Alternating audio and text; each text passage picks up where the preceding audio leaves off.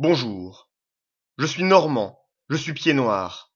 Je suis français, je suis Tancred Bouglet-Vénésia, et je vous souhaite la bienvenue dans un nouvel épisode de l'histoire des colonisations. Histoire des Indes orientales, le podcast de la rencontre des deux mondes.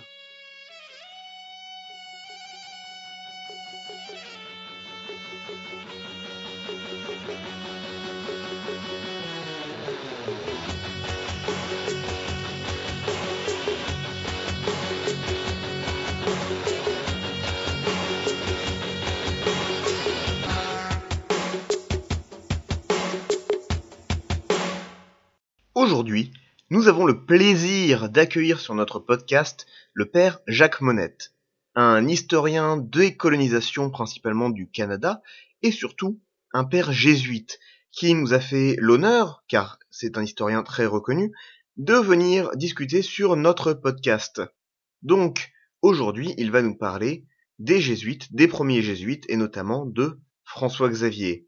En effet, qui ne mieux qu'un jésuite pour parler d'un jésuite. Merci et place à l'interview.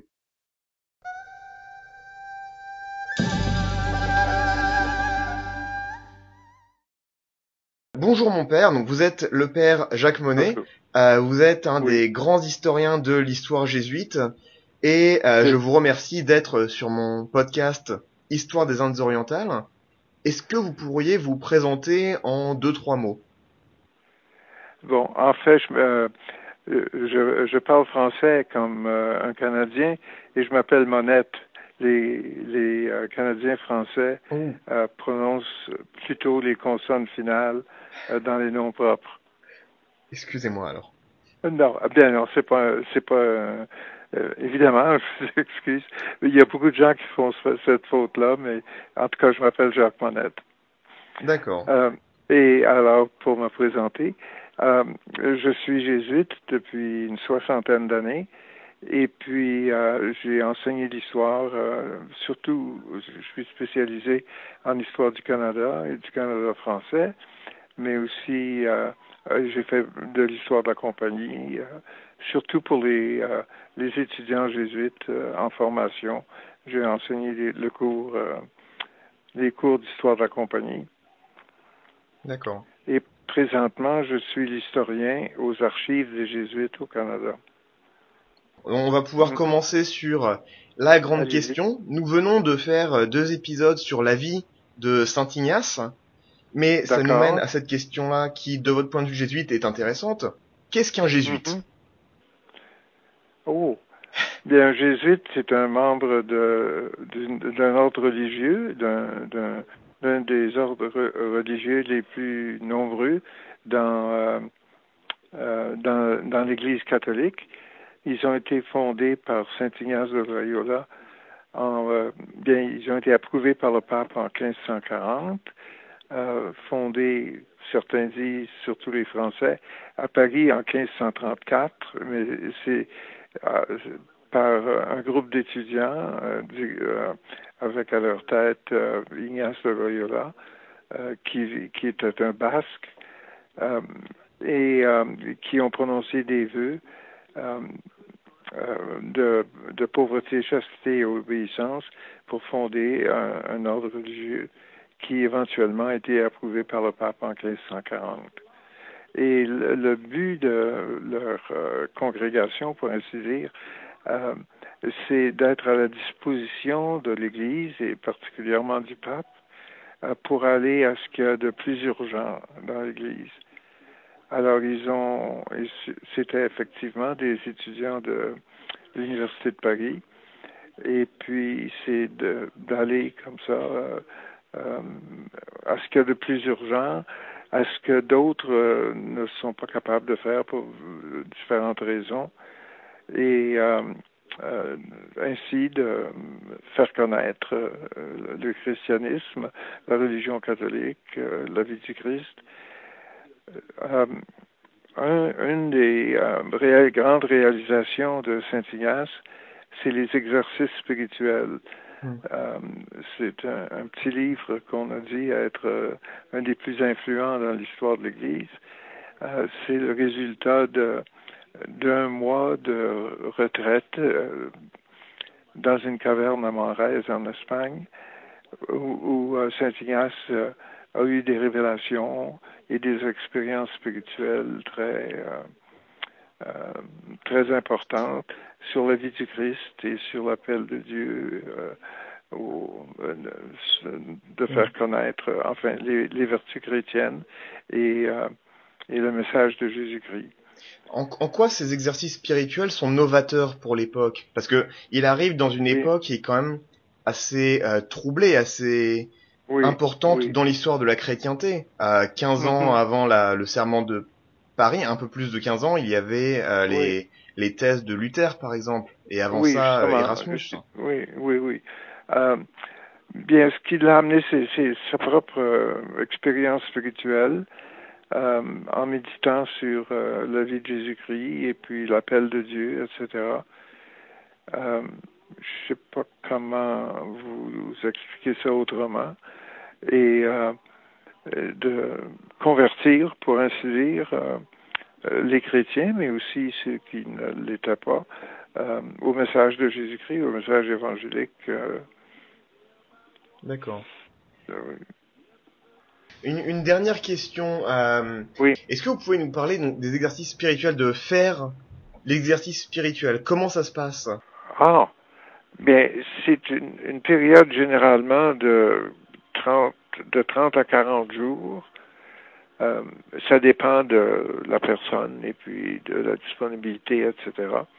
Mais les exercices spirituels au complet, c'est, c'est plus que 30 jours, c'est moins que 40. Euh, et c'est des méditations, euh, X nombre de méditations par jour, euh, ça dépend des jours, et qui commencent avec euh, les raisons pour lesquelles Dieu a créé le monde et a créé éventuellement la, la nature, la, la, nature humaine, l'humanité, et ensuite le péché originel, qui euh, qui attaque, pour ainsi dire, euh, la, la volonté de Dieu. Puis ensuite la venue du Christ qui vient pour euh, réparer le péché humain et la résurrection évidemment du Christ et l'appel que le Christ fait auprès de, de ses disciples pour continuer le message puis ensuite, la Pentecôte, l'Esprit Saint, il dit, je vais vous envoyer l'Esprit Saint, euh, bon, et pour aller convertir le monde. Euh, c'est essentiellement ça. Et, et la personne, généralement, ceux qui font les exercices spirituels, c'est parce qu'ils ont, euh, ils ont, je sais pas dire un problème, ils ont une question euh, ou une décision à prendre. Et euh, l'idée des exercices spirituels, c'est d'amener la personne à faire une décision, de, de, décider euh, d'après les principes, euh, les principes de l'Église catholique ou les, les, principes du christianisme et de trouver les moyens dans sa vie de, euh, de vivre ces principes-là c'est euh, comme vous dites, vous connaissez la vie de Saint-Ignace jusqu'à ce qu'il parte pour Paris. C'est donc euh, un moyen de conversion, pas nécessairement du paganisme à, la chrétienté, mais de, changer sa vie ou de, vivre euh, d'après le plus parfaitement d'après les principes du christianisme. D'accord quelle va être la différence entre, euh, surtout à cette époque, entre les ordres, entre le nouvel ordre jésuite et des ordres qui existaient déjà, comme les dominicains, les bénédictins et, oui, et autres? Une, une, des caractéristiques des jésuites, c'est qu'ils sont à la disposition, comme je disais, euh, de l'Église pour aller à ce qu'il y a de plus urgent, à ce que les autres ne euh, peuvent pas pour différentes raisons. Euh, des, des, problèmes ou des situations auxquelles les autres ne sont pas en mesure de s'adresser et d'avoir donc dans la compagnie des gens qui sont formés dans différentes euh, euh différentes professions, différentes euh, manières d'aborder les questions, etc. c'est dès le départ international et c'est d'être disponible pour aller à des choses qui sont devenues urgentes et pour lesquelles il n'y a pas d'autres personnes qui sont préparées pour le moment.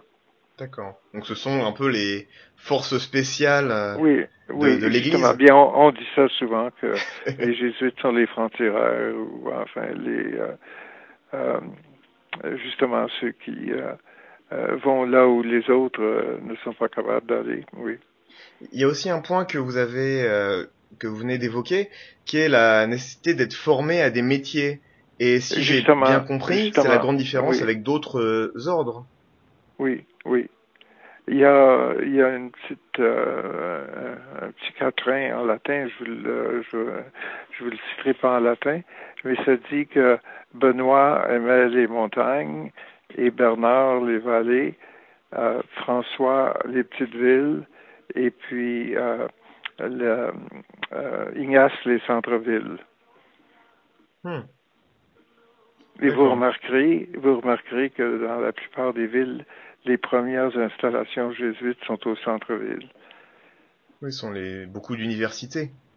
Oui, oui. Et éventuellement, euh, les jésuites, euh, justement parce que euh, que ce soit des rois ou le pape lui-même, etc., voyaient que l'éducation, euh, surtout l'éducation de ce qu'aujourd'hui on dirait la classe moyenne, euh, était vraiment une urgence, justement dans les débats avec les protestants, entre autres et euh, que c'est important d'avoir des gens prêts à, à pouvoir euh, hmm. euh, parler avec ces gens-là et être présent, avoir une présence de l'Église dans ces milieux-là.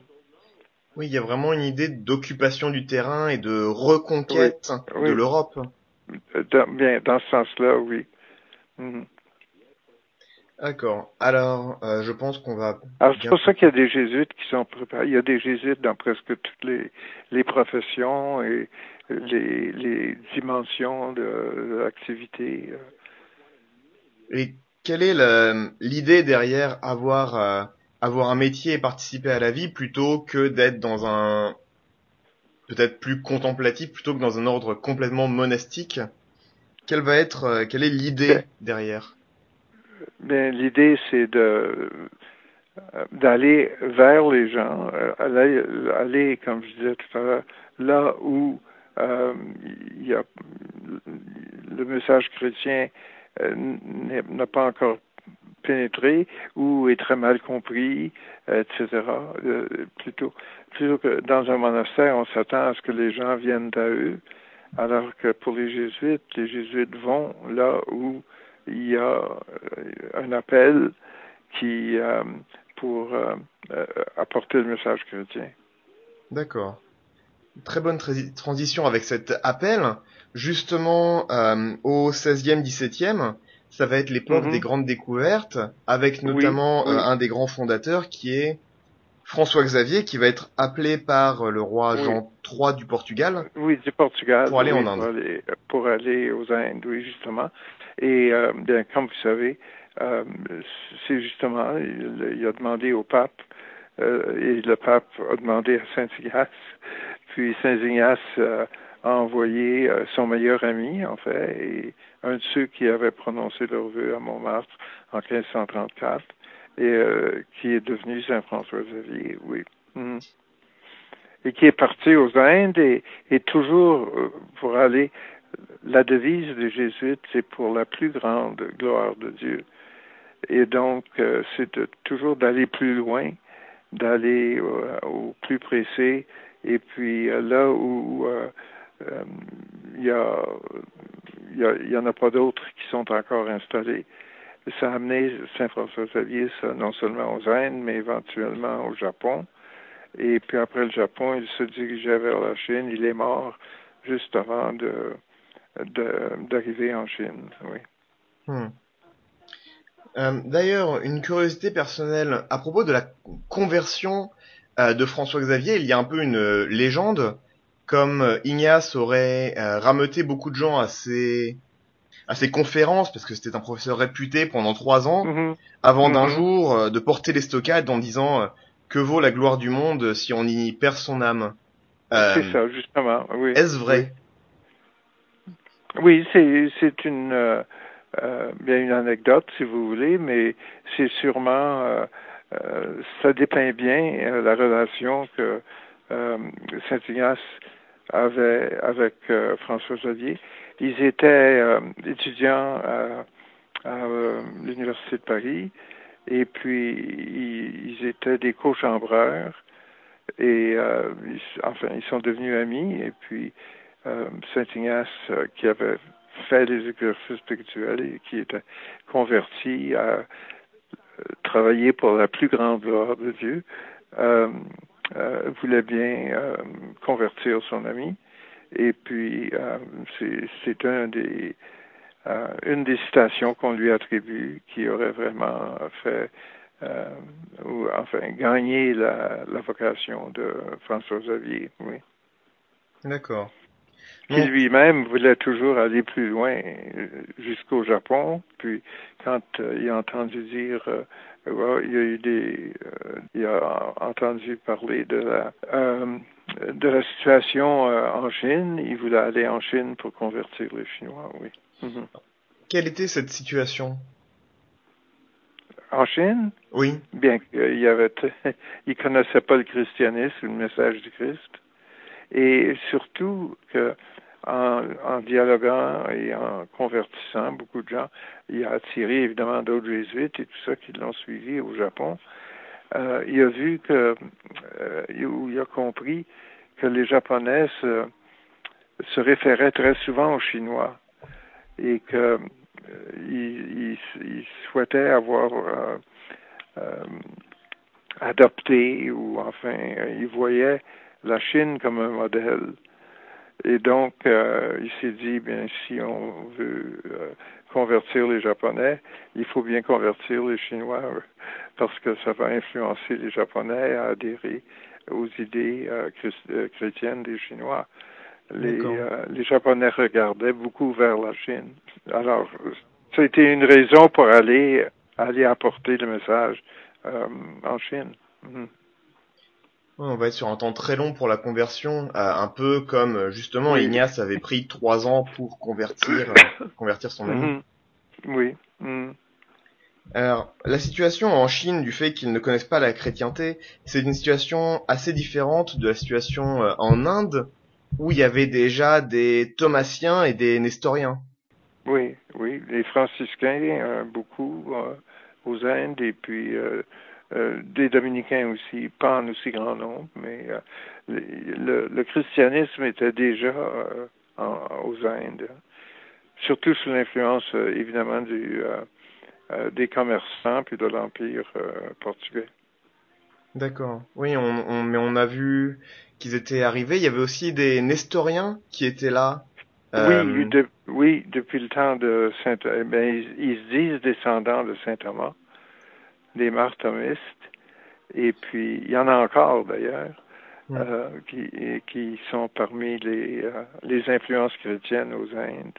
Une anecdote, si vous voulez, une fois aux Indes, j'étais présent à un service écuménique et l'évêque qui euh, j'étais avec un jésuite euh, euh, indien et l'évêque qui a fait l'homélie c'était une, une, homélie remarquable sur l'Eucharistie.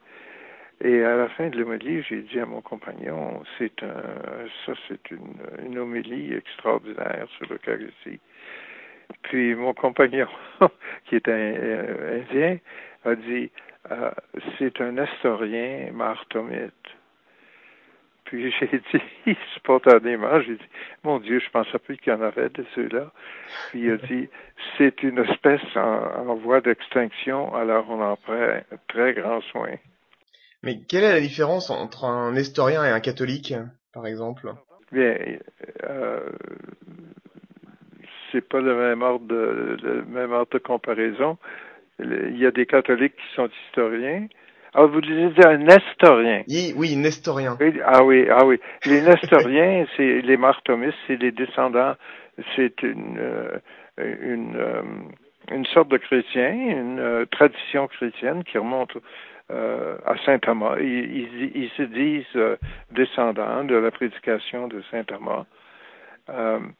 Ils ont été condamnés au concile d'Éphèse, condamnés par les Romains, l'Église romaine, euh, euh, vers 400 quelque chose, là, le, au, congrès, au concile d'Éphèse.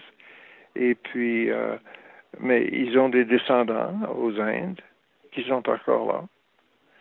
Est-ce qu'ils croient à des choses différentes? Est-ce qu'il y a des points de doctrine ou c'est juste qu'ils descendent de Saint Thomas? Le principal point de doctrine, là on rentre en théologie, euh, c'est euh, la nature du Christ. S'il y a deux natures en Christ ou une seule, euh, et euh, la tradition euh, orthodoxe romaine, depuis le Concile d'Éphèse, c'est qu'il y a deux natures en, en, Jésus-Christ, mais une seule personne la nature divine, la nature humaine. Il est à la fois divin et humain. Alors, euh, les nestoriens ont interprètent ça autrement, euh, et puis euh, ils ont une une manière de, de, voir la différence. C'était au sujet de la Sainte Vierge. Si on peut dire de la Sainte Vierge qu'elle est la mère de Dieu, les nestoriens disaient qu'on peut seulement dire qu'elle est mère de la nature humaine en Jésus-Christ, mais non, on dirait, on dit, eux autres disent la mère du Christ plutôt que la mère de Dieu. C'est des distinctions théologiques comme celle-là qui ont été importantes à différents moments de, l'Église. Et Nestorius était l'archevêque euh, de, l'archevêque de Constantinople qui a été condamné sur cette question-là, mais ses descendants euh, spirituels, pour ainsi dire, euh, sont toujours là, en, tellement en grand nombre, mais ils sont, il y, en a, encore aux Indes, en tout cas.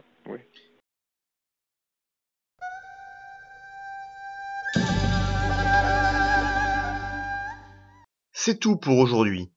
Je vous remercie d'avoir écouté.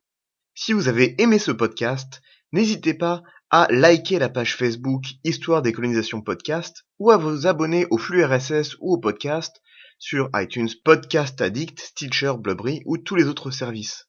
Merci d'avoir écouté et à bientôt.